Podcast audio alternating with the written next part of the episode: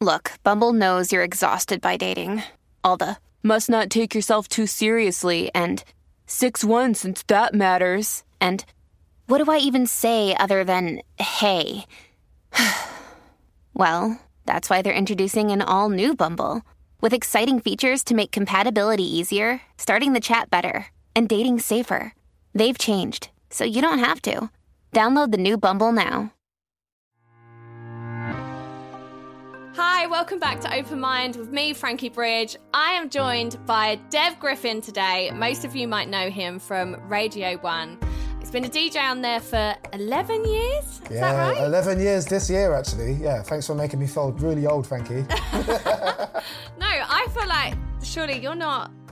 You're not that much older than me, are you? no, so I'm 35, but Yeah. the reason it sounds so long is because I actually started at the BBC when I was 17. So I started on uh, Wow. BBC Radio 1 Extra. I was on there for seven years, and then, yeah, Radio 1 for 11 years. So I, I've literally never done anything else. This has been my only job. You did um, Smile for a while, though. that's right. right, yeah. So that's what So I was that before off. radio or af- after? Yeah, that was fresh out of school. So I would have been 16 when I signed the contract to do Smile, and I did that for 18 months. And at, during that time, I was on telly, radio popped up, and I thought this is much better. I'd rather do this. I don't have to brush my hair when I get out of bed or look good. Do you prefer that part of radio of like not being on the screen? Yeah, I, I, definitely fell in love with the the intimacy of it. That you're kind of connecting with people in a really different way. To on on telly, it's quite superficial. It's about what you're wearing or if somebody fancies you, and, and it felt like with radio, it was more about the funny things that you might have said or observations that you might have meant. And being a deeply insecure man, Frankie, I was like, yeah, let me do radio because this kind of caters to my ego a lot better. It's true though, because I think that's why people like podcasts and stuff, because people do tend to be a little bit more honest and a little bit more open. I Yeah. think like when you're not on camera, like even myself, a hundred percent. If I'm on screen, I'm thinking, oh, what did my face look like then? Or like when I laughed, did I have eight chins? Or you know, like it's silly. You think about different things that you just don't need to when you're on radio. Although I have to say, you guys all have cameras in the studios now. Yeah, that was that a really weird. That was a really weird transition. I remember when we started implementing that in the old Radio One building, that we started to put cameras on, and I think every DJ had the same reaction. It was like, "This is literally the reason we got into this job, is so we didn't have to be on camera." So then all of a sudden, you did have to start worrying about what you look like. But you know, without going to corporate boy on you, the guys that we do have, the visualization team, are incredible. And when you have a moment, it might be with a guest, it might be a stupid thing you're doing on air with a caller, to capture that and be able to share it and it not just be a waveform on a you know a- Yeah. a, a, a, a screen to actually get the reaction on that is quite nice. But yeah, it was a bit of an adjustment to begin with. I get because I feel like I went from like because when it must have been kind of been that long after the beginning of the Saturdays because we used to do like all those radio tours where you go around the country, all different radio stations. And one of the things I loved about it was that I didn't have to really worry about what I looked like that much. Like for once, Yeah. I didn't have to really think about it. And then I remember like a few the next year we went and did them and they were like, oh, there's cameras in all the studios now. And I was like, what? No, this is not what I signed up for. Like, Yeah, and then uh, depending on what it. depending on what angle certain cameras are as well. So one might be right up next to your face, depending on where you're standing next to the desk. Sometimes one's like positioned a little bit low, so it kind of shoots upwards, which always makes you look a little bit weird. Yeah, it's a it's a nightmare. so got the angles down. That's great. Do you ever have like on radio? Because I think there's one thing because you're live, you're out there, you're just chatting away. And do you have you had much bad, many bad responses from from viewers, or do you find that people are generally quite nice? I think in the beginning, because I I'd taken over on Radio One, I never got it on One Extra, but on, on Radio, I always say the difference between the two stations is Radio One, I feel like has so much heritage and so much history. I mean, it's been going for decades. People have literally grown up listening to Radio One. So there's all this. I mean, I was I was taking over a show that really good DJs and presenters had had before. There was this long lineage. They had set the standard. So I had to yeah. immediately hit the ground running with the same kind of, and it was actually really good for me because I'm a little bit lazy. So to walk into a job where I was immediately told, you're going to have to sink or swim and you have to get really good really quickly. So t- to begin with, yeah, I, I would have feedback. It's interesting. The ones that don't bother me is when someone just insults you. So if someone's just like, you're rubbish or you're terrible, you're the worst DJ, it doesn't bother me because there's almost like no thought put behind that. It's just the kind of, but it's the people that break you down in detail. Those are the ones that, when they say things I like, I remember one time somebody said, I find it really interesting that you never talk about your dad on air. Why not? Is that a touchy subject? I thought what? that is that's so much more personal and so much more hurtful than somebody telling me you're the worst DJ I've ever heard. You're terrible. How did you get a job? That is water off a duck's back because I kind of had this unfaltering confidence inside me. I think it's from being the baby boy in the household and just being always told you're brilliant, you're amazing at everything. so even when people are being really mean to me in that way, there's a voice in my head going, nah, you're pretty awesome, dude. Like, don't pay attention to that. but when somebody goes after a really personal thing, because I feel like the trade off, certainly the way that I like to do my show is I'm going to try and give you as much of myself as possible. I'm going to try and be as honest as possible. So for somebody to take that honesty and almost spin it around and use it against you, yeah, those are the ones that were that were hurtful. But I mean, even now, I'll get the occasional dig. I actually really like the ones that um, are friendly, like the way that your friends might talk to you. So uh, I don't know, I might mess something up and somebody will text something in and go, uh, that link was bad, but not as bad as you were that last week on Strictly. Do you know what I mean? Stuff like that yeah. actually really makes me laugh because that's how I would talk to my friends and people that I care about is you'd give them gentle ribs. Yeah, yeah you still get it occasionally, but I, I don't know, man. It, it's, I don't like to say it comes with the, the, the territory with the job. It shouldn't, but it just does. Yeah, it's one of those things, isn't it? And it, like, I suppose over the years you've had to, you've had to give up a lot of your time, right? And have you found that hard with like friendships and relationships and stuff like that? I found in relationships it's been really tough, especially dating and like people who don't have a similar job to. It's like people say they understand, but they don't really understand that not so much now, but certainly when I was getting started and I was trying to make a bit more of a name for myself and I was just saying yes to everything, that sometimes at a moment's notice, you just have to drop everything and go and do something. That might be cancelling plans. That might be not being able to go to somebody's birthday. And that might fly one or two times, but if that's your consistent behavior, which is, it's certainly in my case, I'll just come out and say it, scatty, for want of a better phrase, just completely all over the place, very, very unreliable, super flaky. That is how I've lived a large part of my life. And I've, I would contribute that to a part of that, certainly to my job. It's just, yeah, I, I, wouldn't, my friends, if they were going to describe me, would be quite flaky that don't don't assume is going to show up, or if I do, it's going to be late, or chances are I might completely forget about something. But um, yeah, I think the job has the job has impacted my relationships. I also think the kind of attention you get it has also been a bit of an issue in in in some relationships. I not so much now, but again, when I was starting out, I really wanted to perpetuate the image that I was this young single guy, like bachelor out on the town. Even if at the time, I you know there was certainly you know large parts of when I uh, was on Radio One where I was in a relationship, but that's quite a difficult thing to explain to somebody who again doesn't have your job why you would be more appealing to an audience if you were single compared to it if you were in a relationship. I, I, even now, like being much older, that does sound bonkers to me. But yeah. at the time, it just that's just how it was. It's true though. It is true though. It just instantly makes you more interesting. I guess, uh, yeah, that's weird. And I think as well, I I completely I've spent my life the same. Like my job is has been 24/7, 365 days of the years. I get like wedding invites or party invites and I could never really say yes for definite or no for definite.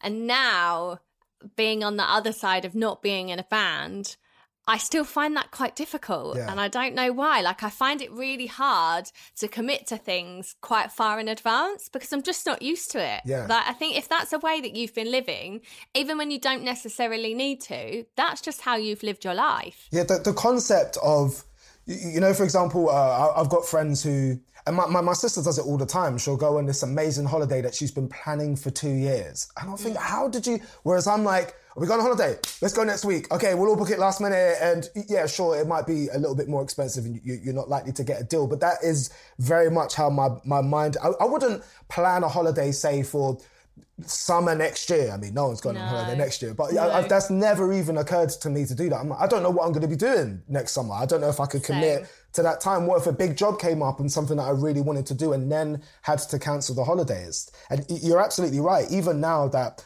my life isn't as as hectic as it was when I w- was trying to get a little bit more established. Yeah, my, my brain still very much works that way. Yeah, I think it took Wayne uh, even even now he'll try and be like, right, should we book the summer holiday for next year? And I'm like, yeah, uh, no, because we don't know. We don't know what's going to happen next year, do we? Like, I still find that really hard. And we've had things that we've had to cancel like last minute because a job, like you say, has come in and that I really want to do. Do you find that stressful, like waiting? for like I know you have your consistent job, but waiting for other things to come in, or do you feel like you're kind of past that now? Man, so I, I feel like I'm a bit of a, a bit of a crossroads now, where my so just to like uh, fill you in really quick because it's only like been announced recently. I'm I'm going to be leaving the BBC. I know you are, and that's a huge step for me, but something I feel is so necessary.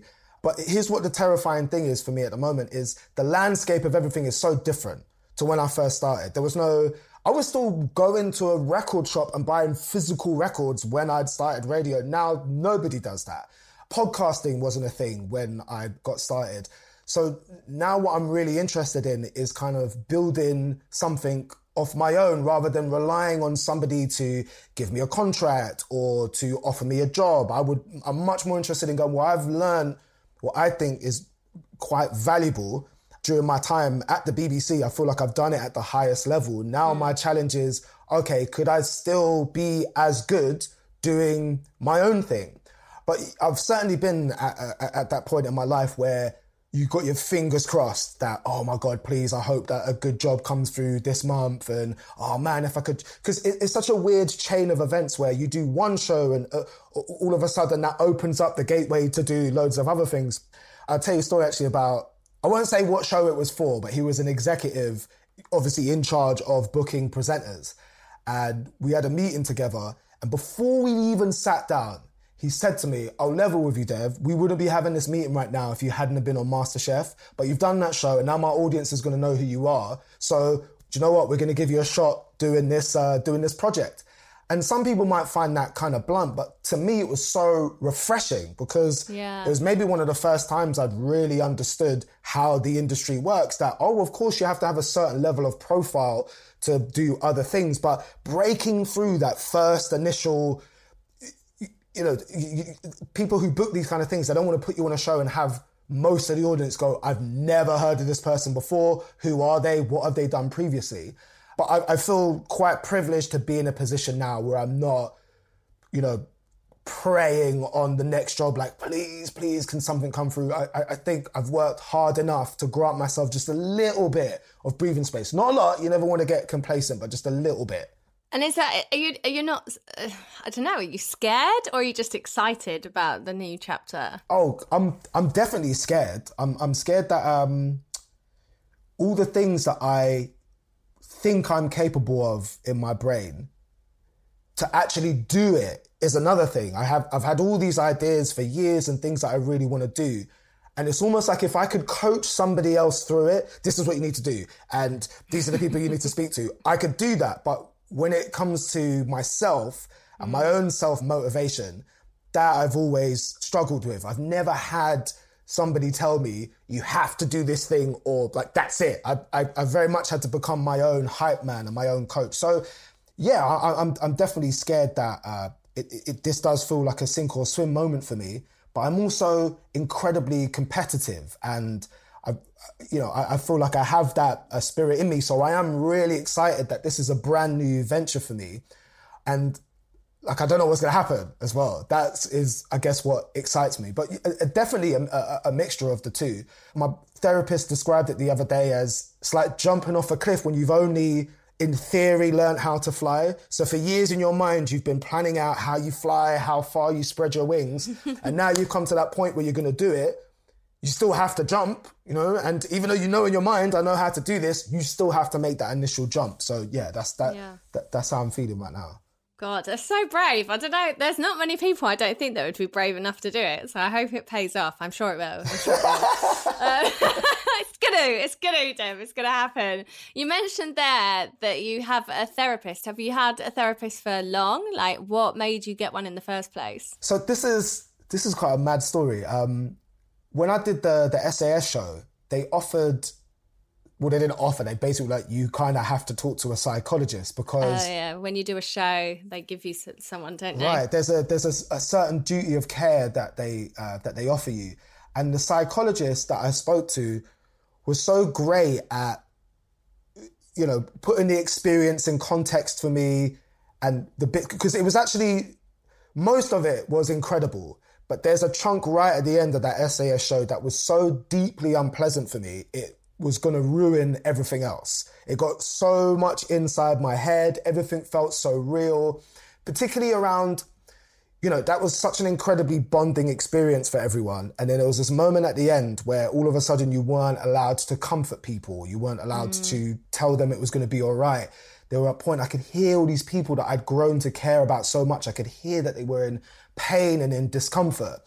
And immediately after I left the SAS compound, there was a psychologist there. To, she, she's the first person I had contact with mm. who took me to one side and we just sat in a room whilst I ate a burrito, drank ginger ale, and she just, uh, you know, she just kind of explained the whole situation and what I would be going through, and that was really helpful for me. Fast forward a year or maybe a bit longer, when I signed up for Strictly, they also offered counseling and therapy, and immediately I said yes. I, I, I benefited it from before.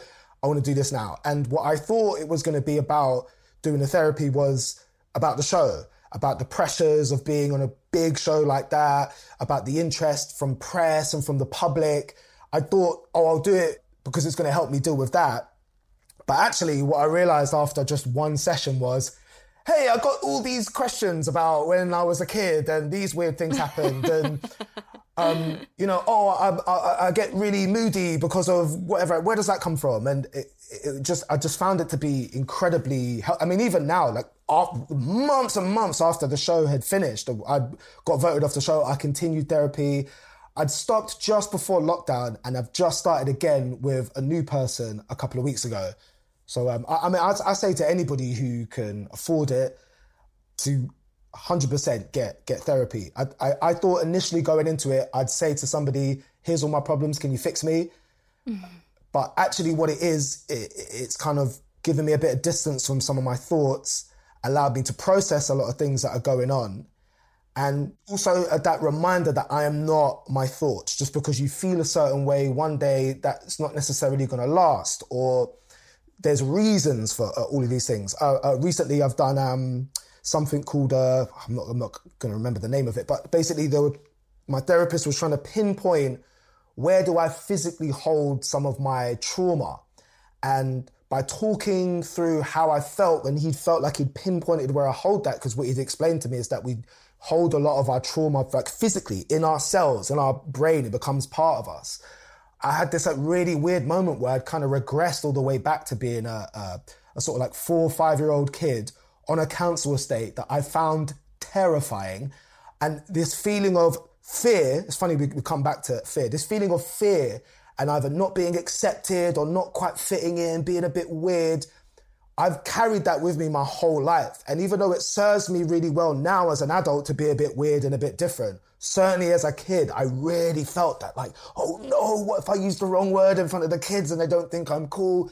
So I, I just think it's like a, an incredible thing to do if you can, if you can either afford yeah. it or you're sort of in the place where you're you're able to do that because it, it, it does open up a lot. I mean, you open up one door, then you open up seven. But mm. yeah, I, I, for me, it's been incredibly beneficial. And you remember feeling that way at the age of five, of being aware of what other people feel of you, about you. That's mad. Yeah, yeah, totally. Yeah, in, in particular, so my things that pop up quite a lot is yeah, not feeling like I don't fit in. I've always felt different from from everybody else, and uh, like part of what I think is it, it, it's it's funny. I, I mentioned to you this before about having that unfaltering confidence because I've always been told that I'm amazing and you're great and where my mum completely gassed me up on that side, what she never did is say, sit me down and explain to me the complications and implications of, say, being mixed race and like having my identity never really explained to me. It gave me this complex of like when we moved from Hackney to say a predominantly white area, I thought the reason everyone was looking at me is because they thought I was so handsome or they thought, oh, who's that like cool, quirky kid over there? And, oh, I love you. so I feel like, you know, that's obviously my mum's attempt at shielding me from what could be yeah. quite a brutal world. But actually, it gave me this weird complex growing up where, um, yeah, again, it's weird that um, in one way it served me really well. It gives me now this ability. I can stand up in a room full of people or throw the mics up and talk to millions of people and not be like, oh my God, what if they don't like me? But at the same time, it's also given me a lot of things like, oh yeah, I've never really explored those parts of my identity and yeah. kind of what makes me like who I am.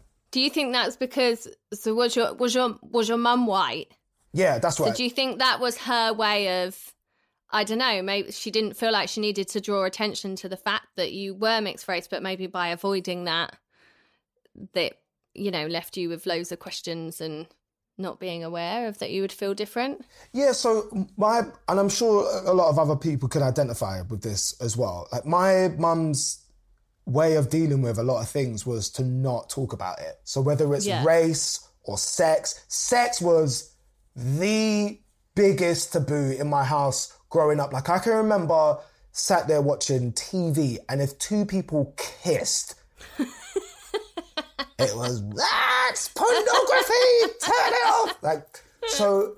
Even from a young kid, I was thinking, "Oh, what is this thing I'm not supposed to know about?" And and actually, that's given me that's given me a like I, I, felt like certainly as a teenager I was too interested now in kissing and sex. You were and, like, "What is this yeah, thing? Yeah, I want to yeah. do it." You, the one thing you want to do as a as a young teenager is the thing that your parents tell you you're not supposed to do. So, I mean, thank goodness I had an older sister who I can remember the day. I, I remember us being probably about eleven, and we were on a caravan holiday in Canvey Island. That's that was like our little thing.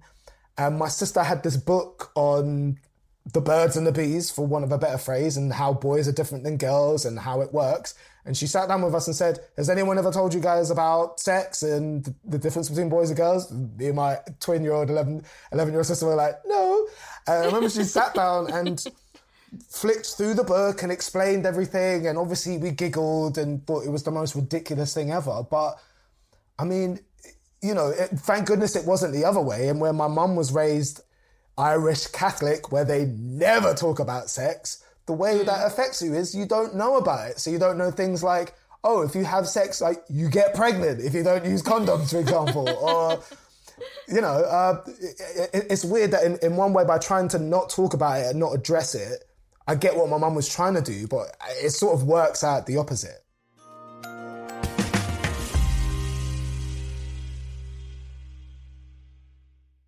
Another day is here, and you're ready for it. What to wear? Check. Breakfast, lunch, and dinner? Check. Planning for what's next and how to save for it? That's where Bank of America can help. For your financial to-dos, Bank of America has experts ready to help get you closer to your goals. Get started at one of our local financial centers or 24-7 in our mobile banking app. Find a location near you at bankofamerica.com slash talk to us. What would you like the power to do? Mobile banking requires downloading the app and is only available for select devices. Message and data rates may apply. Bank of America and a member FDIC. But I think a lot of people do that with most, like my mum, I remember, like we'd never had the sex chat ever. And I think even at school, we didn't even really, they didn't really do anything about it. But I remember my mum trying to approach about me going on the pill. And like the way she did that was like she was in the car, so she didn't have to really give me any eye contact. She was driving and she was talking about how her friend's daughter is going on the pill and like was just kind of like chatting around it. And I was like, Mum, is this your way of saying, like, are you on the pill? Do you want to go on the pill? kind of thing. And she was like, oh, I don't know. I didn't know how to talk about it. But now I'm a parent, like, I completely get it as well. I'm like, I don't really know how I would approach that. And and I think they do come from a generation of just brushing things under the carpet. You know, yeah. like there's been loads of stuff in like my not just my immediate family, but my family as a whole, where I've noticed growing up how, you know, when you're younger you don't really notice, but as you get older, how they talk around things or there's like the elephant in the room that no one's talking about.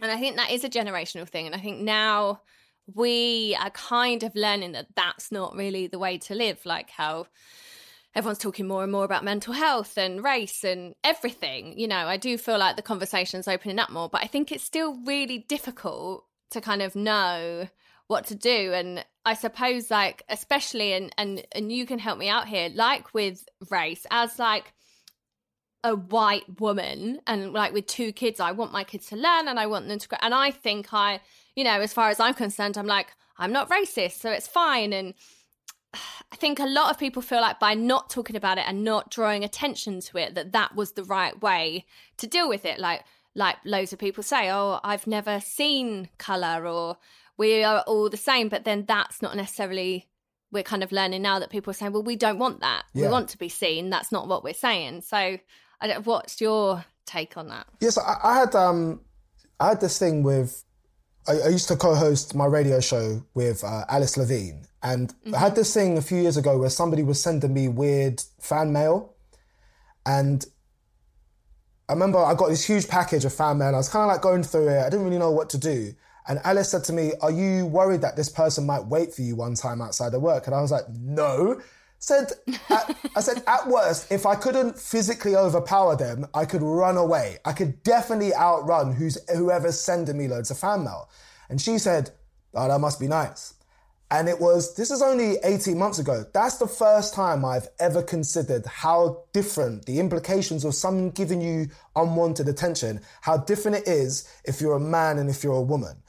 I'm, you know, I'm, I'm raised by women. I like to think that I have at least like a decent understanding of what it's like to be. But that was a realization. No, I don't. Like, I don't even, I can't even begin to understand what that would feel like to be scared to walk down the street on your own, uh, you know, when it's late at night, that you have to, you know, maybe plan what route you're going to go home slightly differently depending on what time of day it is. That if somebody sends you a weird text or says something weird to you on public transport, do you need to, you know, take that further? And it's the same with identity and, and, and, and with race that, yeah, before that conversation around, oh, I don't see color and oh, we're just all the same.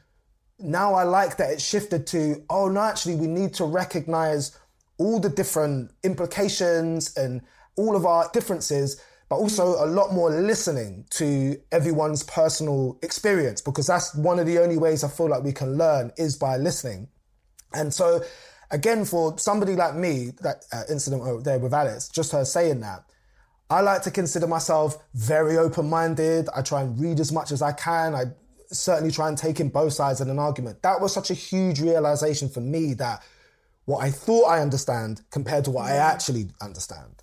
Yeah, that's I've never actually really thought of that either. Actually, even like you know, like as a woman myself, yeah, I do think all those things when I'm out and about, or if people say things, and obviously being in the public eye, I've had inappropriate things said or whatever. And there is that difference. And although, I don't know, maybe some women would say, no, we are the same and we're just as strong and we're just as this. And I'm not saying we're not, but you're you're right, hundred percent. I wouldn't feel comfortable in that situation. Like you said, oh, I wouldn't even give it a second thought. I'd feel safe and I could just run or whatever. I probably wouldn't have that same same thought process. So yeah, it's mad. But I'm the same. I love learning from other people. I find it so fascinating hearing other people's stories and and and how things affect them. And I, I agree. I feel like that really is the only way that we can learn about anything. You know, it's how mental health has become such a big thing now because so many people are talking about it. So many people are opening up and telling their stories, and everyone's experience is different. And like you said, your experience is going to be so different to someone else's. I feel like I'm in a bit of a bubble being in the media and the music industry and, and, and like on radio and stuff that we're certainly maybe a little bit left leaning and our thoughts and views on the world are going to be completely different to say I don't know, somebody who lives in a rural town that they've grown up in all of their lives. They're going to have very different views in the world. I don't think my views are more valid than than that person, but I, I also think it's it's important for us to both be able to have a conversation and and and, and, and share things. Like uh, it still baffles me that some people feel that it's they're able to weigh in on certain conversations. But yeah, uh, equally, I think both sides need to be listened to, and there needs to be an open forum for discussion. We shouldn't jump down people's throats when someone gets something wrong or says the wrong thing. I feel like people should always be able to apologize and have a conversation.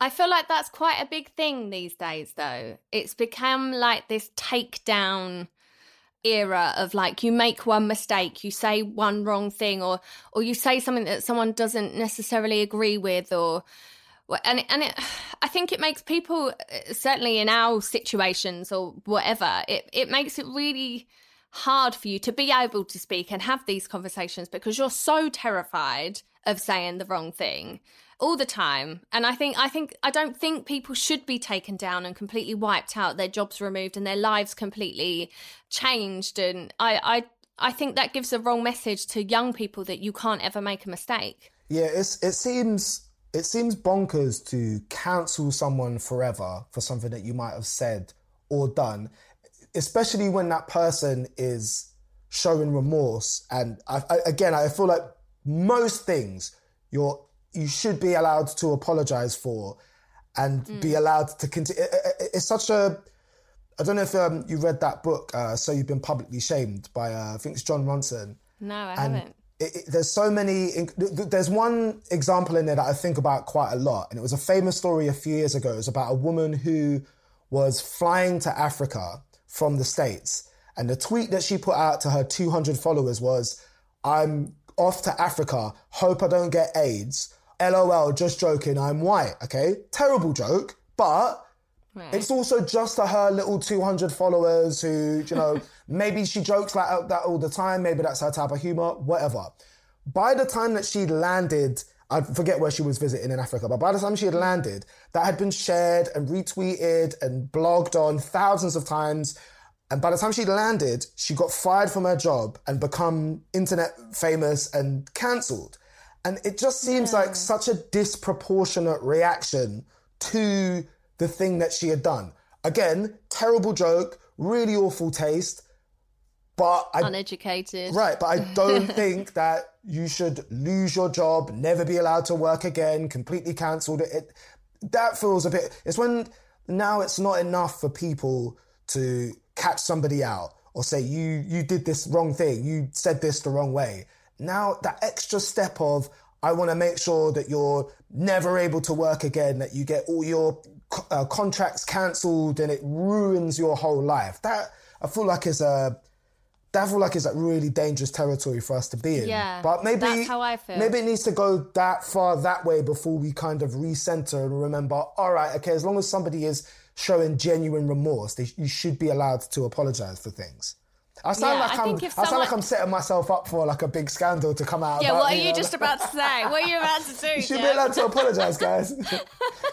Is that something you want to tell us? no, but I completely agree, and I feel like it's like a really scary time. Like like like I said, like with my kids, we spend our whole life telling them, you know, you you mess up and you apologize, and then you know as you get bigger uh, sometimes just an apology isn't enough and it takes more. But as as as kids that's what you're taught. You you make a mistake you apologize you either make up for what it is that you've done or you are disciplined in some sort of way and then it's fine you move on.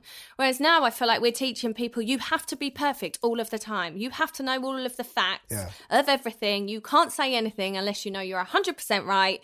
And if your opinion or, or whatever doesn't agree with 100% of the population, then you're going to be taken down. And I think that's a really scary territory to get into. And I think it's really, you know, giving the wrong message to young people and just adding to the pressure that uh, they are already under to be good at everything and to kind of have this 365 degree of their life where everything's perfect and you're good at everything. I think it's just a, a shame.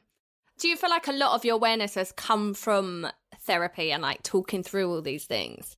my therapist before I had therapy was my big sister Kelly, who is my, she's the same one who showed me the book about the birds and the bees. And actually, with yeah. a lot of problems that I had growing up, my sister was my go to. And sometimes this this is what I, I, like about therapy is they're very neutral. So you might pour your heart out to them, and they'll just go, mm-hmm. "And how does that make you feel?" And you almost you almost like, "No, give me a hug or something, or tell me that it's going to be all right." And I remember uh, I had a really bad breakup when I was probably about twenty or twenty one, and it was all my fault. I was a horrible grot bag, and um, I was heartbroken, and I had gone to my sister crying my eyes out. She knew the whole situation because she was quite close to my girlfriend at the time. She knew everything that happened. I was crying my eyes out. And I was like, oh, you know, I just don't know what I'm doing. She went, well, you know, that's that's pretty rubbish, babe, but you know, you sort of deserve it. So I'm here for you if you want to talk. But um, yeah, you'll get over it. And you know, she deserves better. And I was like, why aren't you on my side? But but like looking back at it, that was exactly what I needed. I didn't need someone to tell me what I needed to hear. I needed good advice and someone who was very much there for me, but not just going to cater to my ego. And I, I, I notice a lot of times through therapy now, I'm able to talk to my therapist in a way that I can't talk to other people because when you talk to friends or you talk to your family, you are trying to save them a little bit, or, or, or, or rather give them the PR spin of how you might be feeling. So mm. if someone says, even if you're very close to them, how are you? Ah, do you know what? Not great this week. These few things are bothering me, but ah, do you know what? It's fine. It might actually not be fine. You might actually be feeling, no, I'm pretty devastated and stuff's awful at the moment and I just need somebody to talk to, but you don't want to almost unload all your problems on that person because everyone's dealing with what they got to deal with. So having that space in therapy to talk to a neutral person, to be able to completely unload with no judgment, no kind of almost almost sympathy. I don't want sympathy when I'm in that space and I, I, am talking in that way. During the, the time that I had stopped therapy for it's like basically since the start of lockdown until a couple of weeks ago, all of that had really built up inside me. And even though I was talking to my friends and my sister, and I, I, I was, I felt like I was sharing that, it wasn't in the same way. And immediately after I'd started therapy again, I felt like my shoulders went from up beside my ears to just drop. Like, oh, that was so cathartic for me to be able to go, this is everything I'm feeling right now. And someone to go, oh, that's normal. And this is why you feel that way. And why don't you work on this this week to try and make yourself feel better about it? And really distancing yourself from your thoughts. I, I, I think during lockdown, more than any other time I can think of, that stillness to be able to just sit in your own thoughts is not always good to just not have no. any distractions. Not that you know you can't go out and just get smashed with your mates at the weekend, or you know like go meet them at the pub, or you know not having that same distraction has been. Yeah, it's been uh, on, on, on one hand incredibly positive for me because it's allowed me to visualize certainly that what we were talking about before about never forward planning. It's for the first time ever, certainly with my career, I'm now going, oh yeah, this is what I want in the next five years and ten years but yeah, I, I, I honestly don't know where I would be in that headspace without having therapy. I always say to people, it's like they're not emotionally attached to you and you're not emotionally attached to them. Because I think sometimes, like you said, you go to a friend or family member and you know that they're coming from a place of love most of the time. Sometimes it's tough love, like with your sister, and you need that, but they're still emotionally yeah. attached to you. Whereas I think with a therapist, like you say, they're so neutral and they can just see it from an outside point of view and a general view. And that's why I think it's so great. You've gone from like a few different therapists. Why was that? Just circumstance or was that choice? Because I think people get, I had a therapist for a really long time. I, I mentioned it in my book. Like, I went to this therapist and I thought, you know, this is the person I've been given, this is who I'm with, and I just have to stick with them. And then actually, after a while, I was like, mm, this isn't really working for me with this person. And, you know, I had that luxury because I was paying, I was lucky enough to pay for it. So I went to someone else, and now that person I completely clicked with and I've stuck with for years.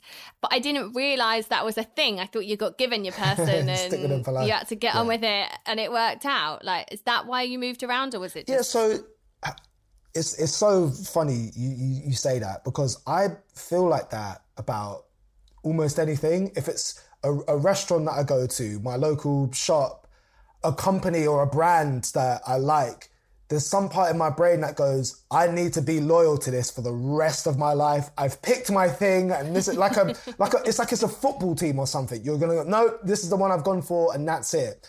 it the, all the therapists I've had have been incredible, but I have seen the the different areas in, in, in which maybe they understand me a little bit better, or where we might be sort of at odds. So, for example, I've had a middle-aged white woman who was my therapist for a while, and she was incredible with discussions around my mom and uh, when I, where I grew up. But then now uh, the therapist that I have is a black man who's not that much older than me. They both have such different perspectives on life. There's some things as I'm explaining things to him, I can tell by the way you know he's nodding his head. He knows exactly what I mean. I mean, even just the differences between them being a man and a woman, being like you know middle aged and like mm-hmm. slightly older than me, uh, black and white. Even culturally, I think uh, he has grown up in the states, for example. But to not feel like there's only one type of therapy or there's just one type of therapist for you. It's been really helpful for me. Even just breaking away from that, I have to remain loyal to this one thing forever mentality.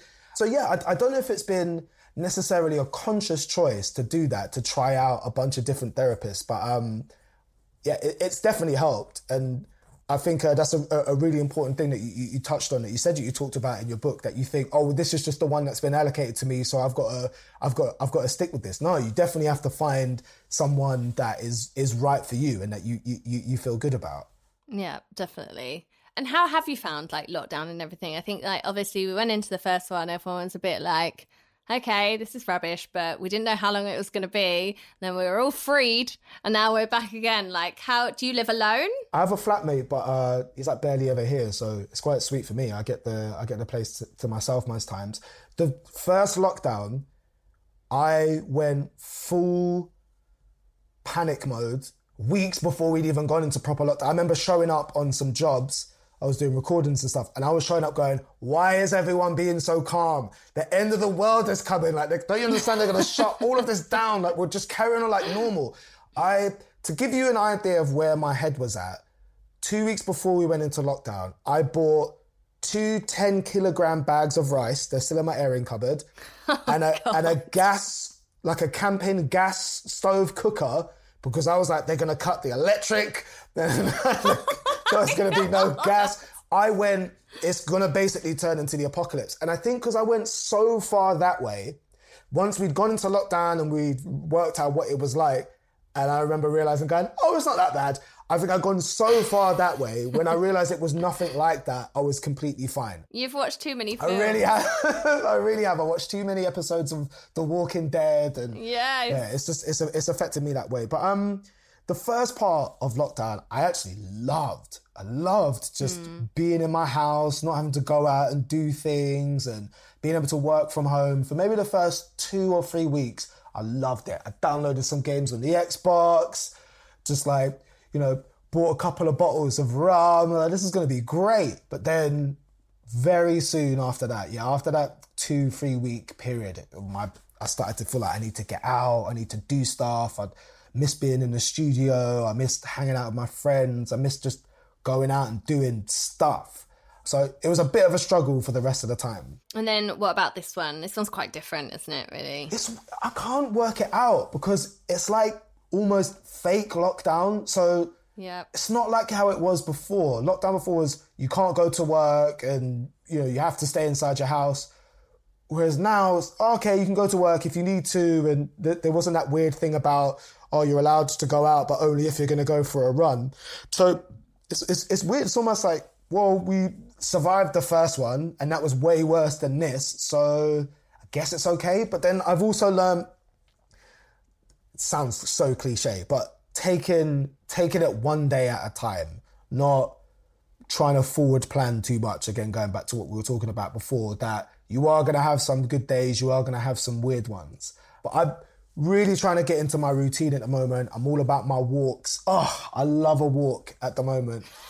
Like a, a, early evening walk, that's my thing. Like just after it's got a little bit dark, I love to just, you know, pick a different direction after I leave the house. That's where I really gather my thoughts. That's where if I haven't done anything for the day, at least I've done my walk. Do you like listen to music or do you just like being in the quiet? Podcasts are my big thing that I like to Yeah. I like to listen to while I go for a walk. Yeah. It's sort of like if they're about 45 minutes, an hour mark. I almost it's it's so odd. I almost never listen to music unless like as well as you know radio stuff. I might be at the studio like referencing stuff. I'll I'll, I'll, I'll do that, but I've noticed how much that's affected my mood. At the start of lockdown, I'd be blaring my music every single day, but I, I, don't know. There's something about more than ever now this year. I've just really appreciated just listening to a conversation, listening to people talk.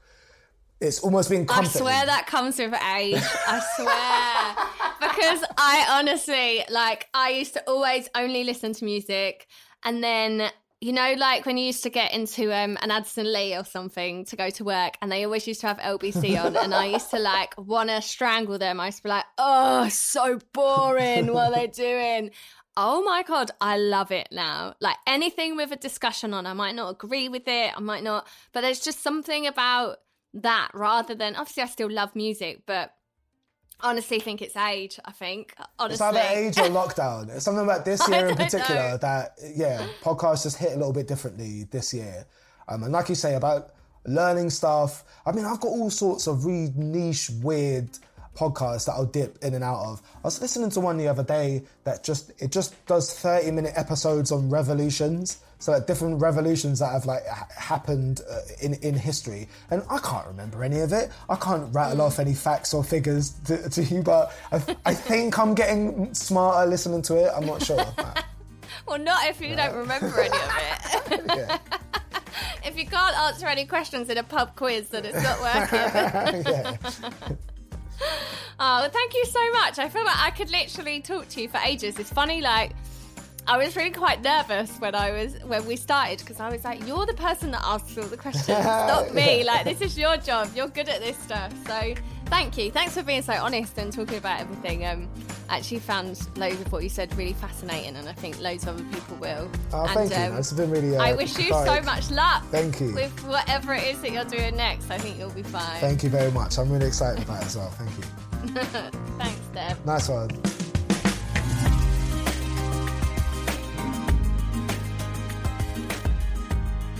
Now, remember, this podcast is all about encouraging us to be open and have those hard but important conversations.